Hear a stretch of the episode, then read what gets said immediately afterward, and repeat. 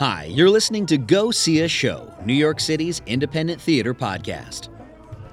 Sanguine Theater Company returns to the podcast, and interestingly enough, it's with another play titled by a single name.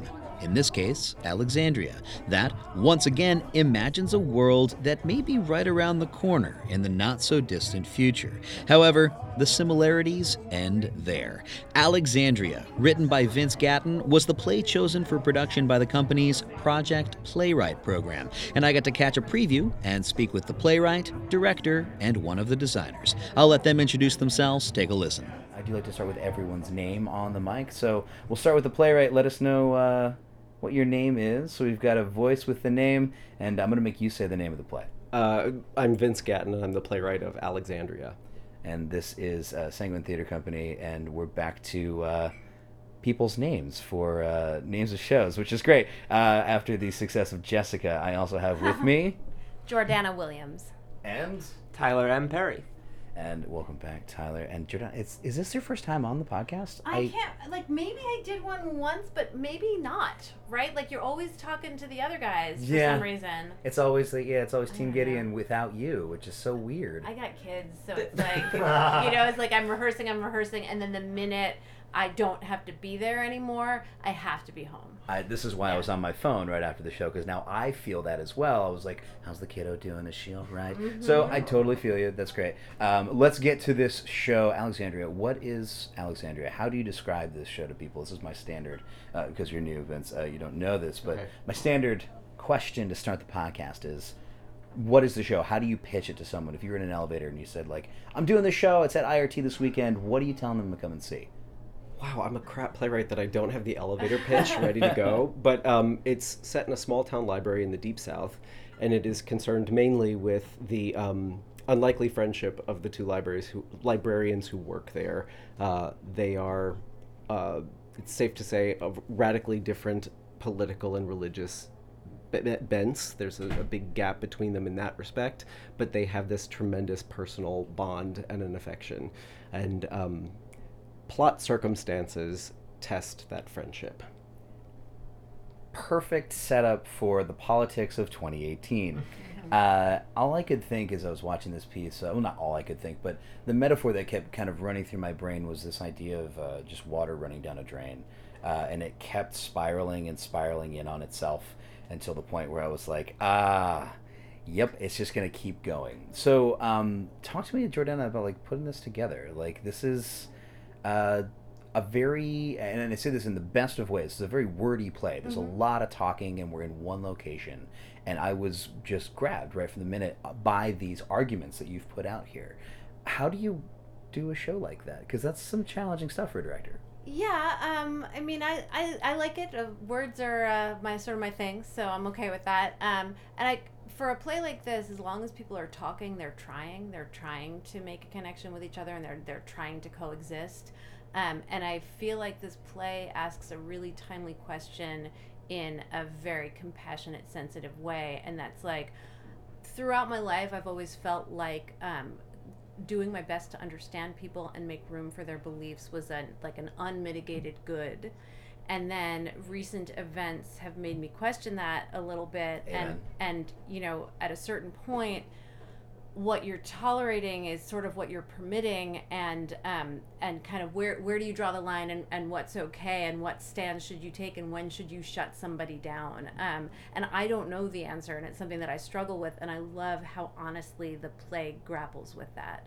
So the talking is is is the trying and is the dilemma. So it's very active. I mean I think words are only a problem if there isn't anything happening and there's a ton happening Where did this come from for you? Because I don't hear that accent that's on stage from you. uh, is that uh, just kind of something that you've Well, let aside? Or? marginally because where I'm from is Louisville, Kentucky. Ah, okay. Um, so I'm from Kentucky, but if you know Louisville, Louisville isn't like the rest of Kentucky. Um, Louisville is much more um, analogous to its nearest neighbor, Cincinnati.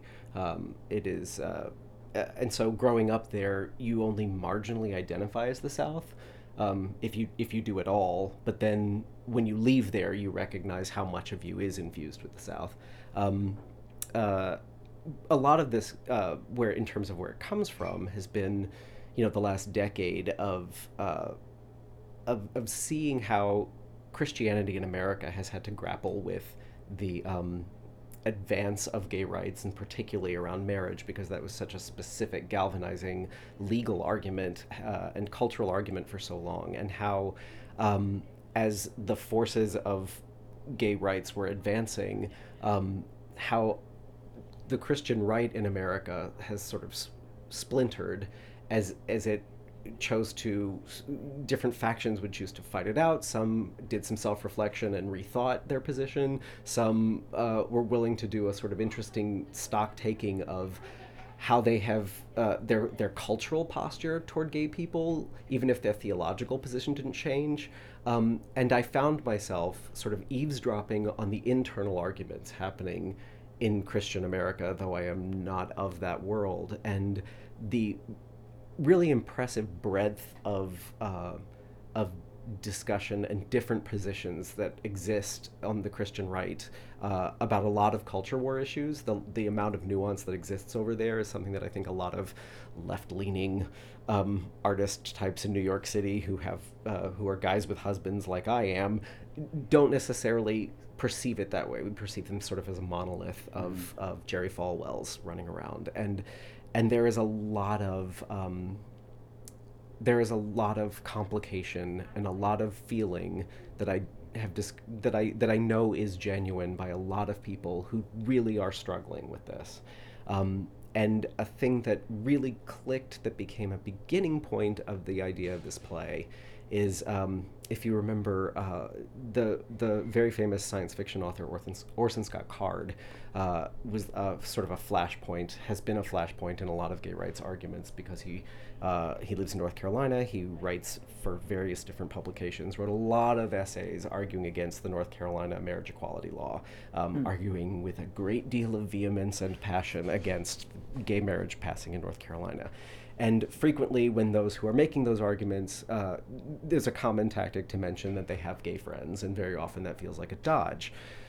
Orson Scott Card, one of his best friends apparently is the lesbian folk singer Janis Ian. Janis Ian wrote a deeply impassioned defense of her friend Orson Scott Card when all of that was going down and people were talking about boycotting Ender's Game. And I found the friendship between Orson Scott Card and Janis Ian to be a really interesting how does that work question and um, and that I think it was the grain of sand around which the relationship between two of the characters in this play that was where the the story began to form From there, it stands to reason that we would put this in a library. That's really great.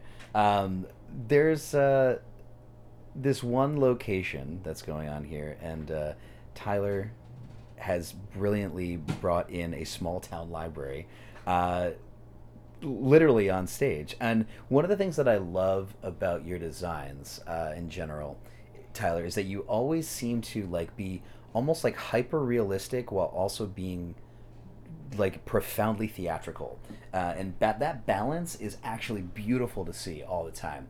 Uh, talk to me about putting this uh, putting this together because this is uh, there's a lot going on in terms of like cues for those of us. I mean, like look at the books and uh, when you come in, audience, and you'll you'll kind of have a sense of where this play might be going. That's the this is most spoiler I'm going to get here.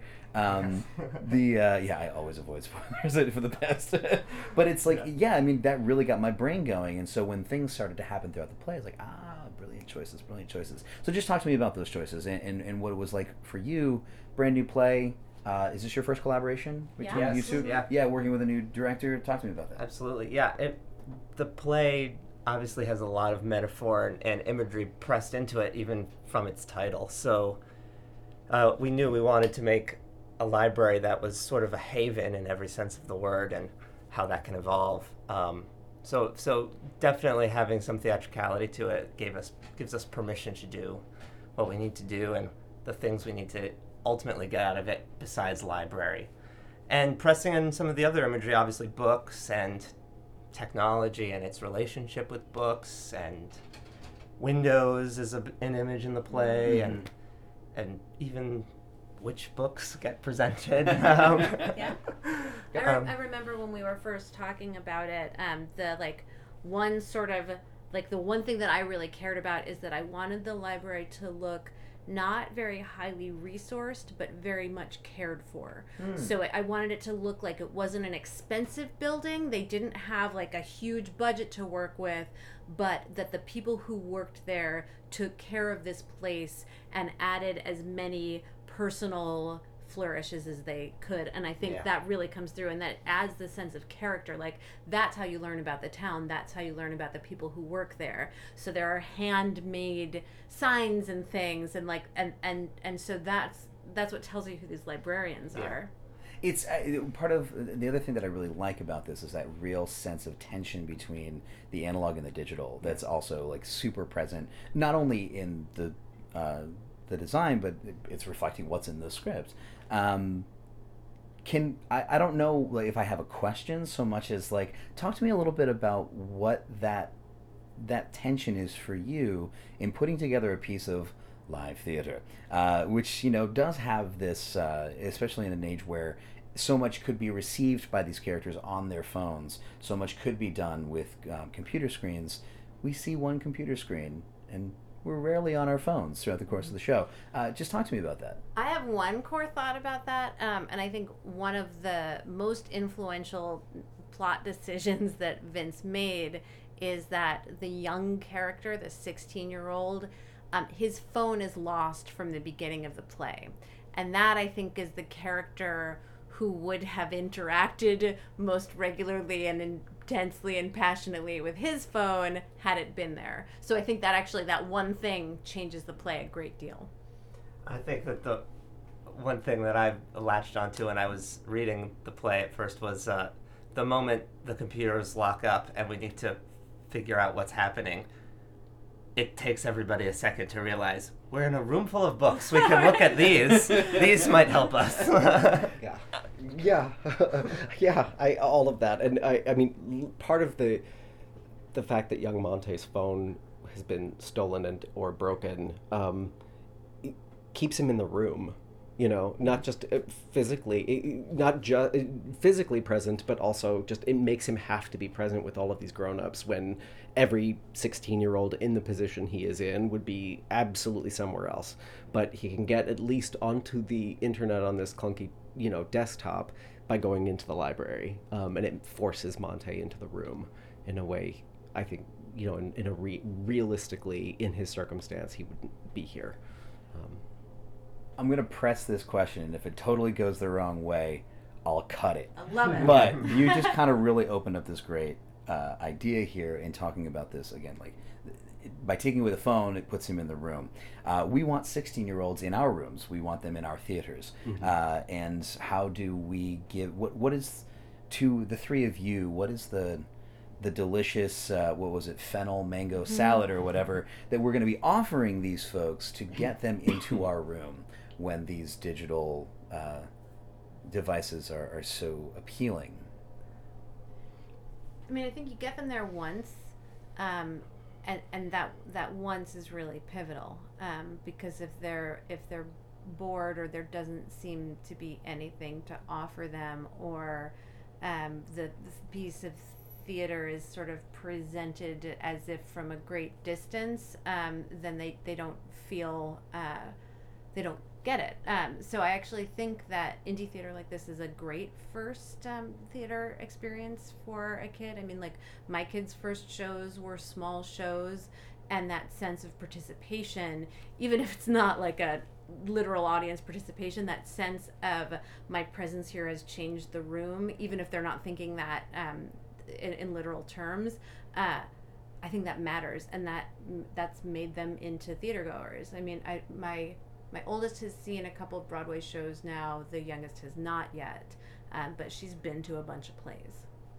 I think there's something that is very um, sort of lower brainstem part of us responds to sitting around the campfire telling a story, and um, excuse me. Um, so, it, curating what the first campfire story is that they hear uh, matters because if you tell a dud, they're going to be like campfire stories are awful, right? but but but I think we have more of a um, more of a built-in advantage there than we think. I mean, the devices are uh, flashy and interesting and eye catching, and and we have design we had design challenges in tech about what would happen on the computer screen you know because we also do yes our eyes go to the flashy flashy thing but i do think there is a you know that's sort of like a, a tre- treble note up there that goes like ra- rings up there really brightly and and catches our eye but i do think there's a bass note in us that likes to just sit and be told a story and that that is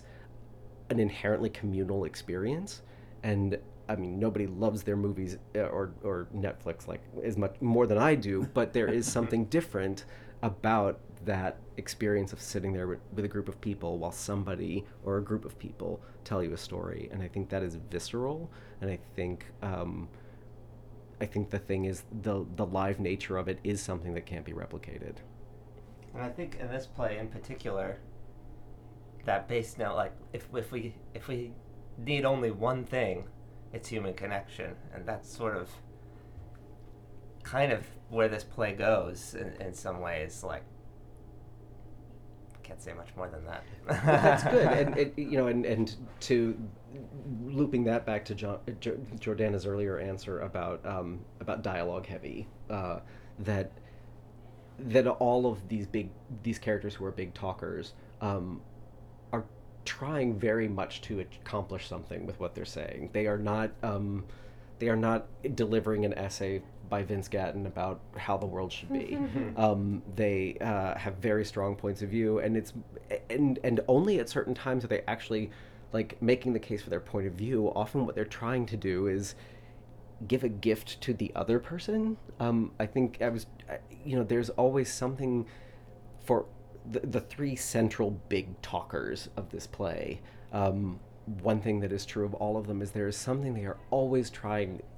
eh, There's a, a gift of love for one or the other of the other two when the three of them talk. Like there's a lot of there's a lot of gift giving that they are just and the gift they give is the idea that they're expressing in words and um and, And I some people aren't great at picking out gifts for other people. exactly Um, you know. Ex- yes that's such a We've great way to say got it. that relative who, um, you know, sometimes people shop for their own personal taste rather than for the taste of the person they're buying for, and they don't even realize they're doing it. right Um, and if I can go back to the sort of like that that core relationship and that uh, uh, that central friendship is you know here's this gift that is not appropriate but I really labored over it and I love it and be- I really worked hard on this because I love you so much um, and then the other person has the burden of saying, okay, so I can't throw this away because he's going to come here and he's going to look for it. So how do I make room for it in my house? and also Chicken and quinoa. I can't but also the sense of I love you for the lame, wrong gift you picked out for me because I see how much you put into it, and I love you for that, even though I don't like the gift. Like I think that's the thing about about these two is they the love they have for each other is very real, and they have maintained this uh, long-term friendship by avoiding the landmines, by avoiding the sand traps and the pitfalls, and um, that's one way to keep the friendship intact. But it means you are prioritizing that friendship over other things, and um, and so elements of plot are designed to sort of make it harder for them to to steer around those landmines and, see what happens. lo- those landmines don't shrink over time. I mean, uh, if you if you think about political differences and a, a family holiday, for instance, there are fewer and fewer topics of conversation that are safe anymore. I mean, you the joke is like you talk about the weather when there's nothing else to say. You can't talk about the weather when half the table doesn't believe that there are things causing the climate to change. You know what I mean? So it's like the weather is so, so it's like it's like they're on this island and the sea level keeps rising and there's just less and less territory for them to inhabit. It was interesting to watch one of the characters kind of keep justifying that eroding shoreline. Uh, It was actually really phenomenal to watch uh, and felt very real. Um, well, I think we've given a good, like, tantalizing bit of, like, what's going on here. And I'm glad I will not have to cut out that question because y'all dealt with that so deftly. Oh. Thank you. My like you know random like talk about things that I just like, throw into the, the room. Uh, brilliant work, all of you. Uh, the show runs through when August 18th. Yes. tickets and more information can be found at. sanguinenyc.org. Brilliant. Thank you all so much for doing this, Thank you and for uh, break lives on the rest of the run. Thank you. Thanks a lot. Good night. Thank you, Vince, Jordana, and Tyler, for hanging out after the show to chat. You can catch Alexandria at the IRT Theater, 154 Christopher Street, number 3B, in Manhattan, through August 18th, 2018. Head to sanguinenyc.org for a link to tickets and more information. Thanks to you for listening into the podcast. If you dig it, please like it on Facebook, facebook.com slash go see a show. Follow at go see a show on Twitter and rate and or comment on the show's Apple Podcasts page. My name is Robert A.K. Gonyo. You can find me on the internet at Robert Gonyo, G-O-N-Y-O dot com. Until next time, go see a show. That was a fun chat. Yeah, delightful. That's all I can go for.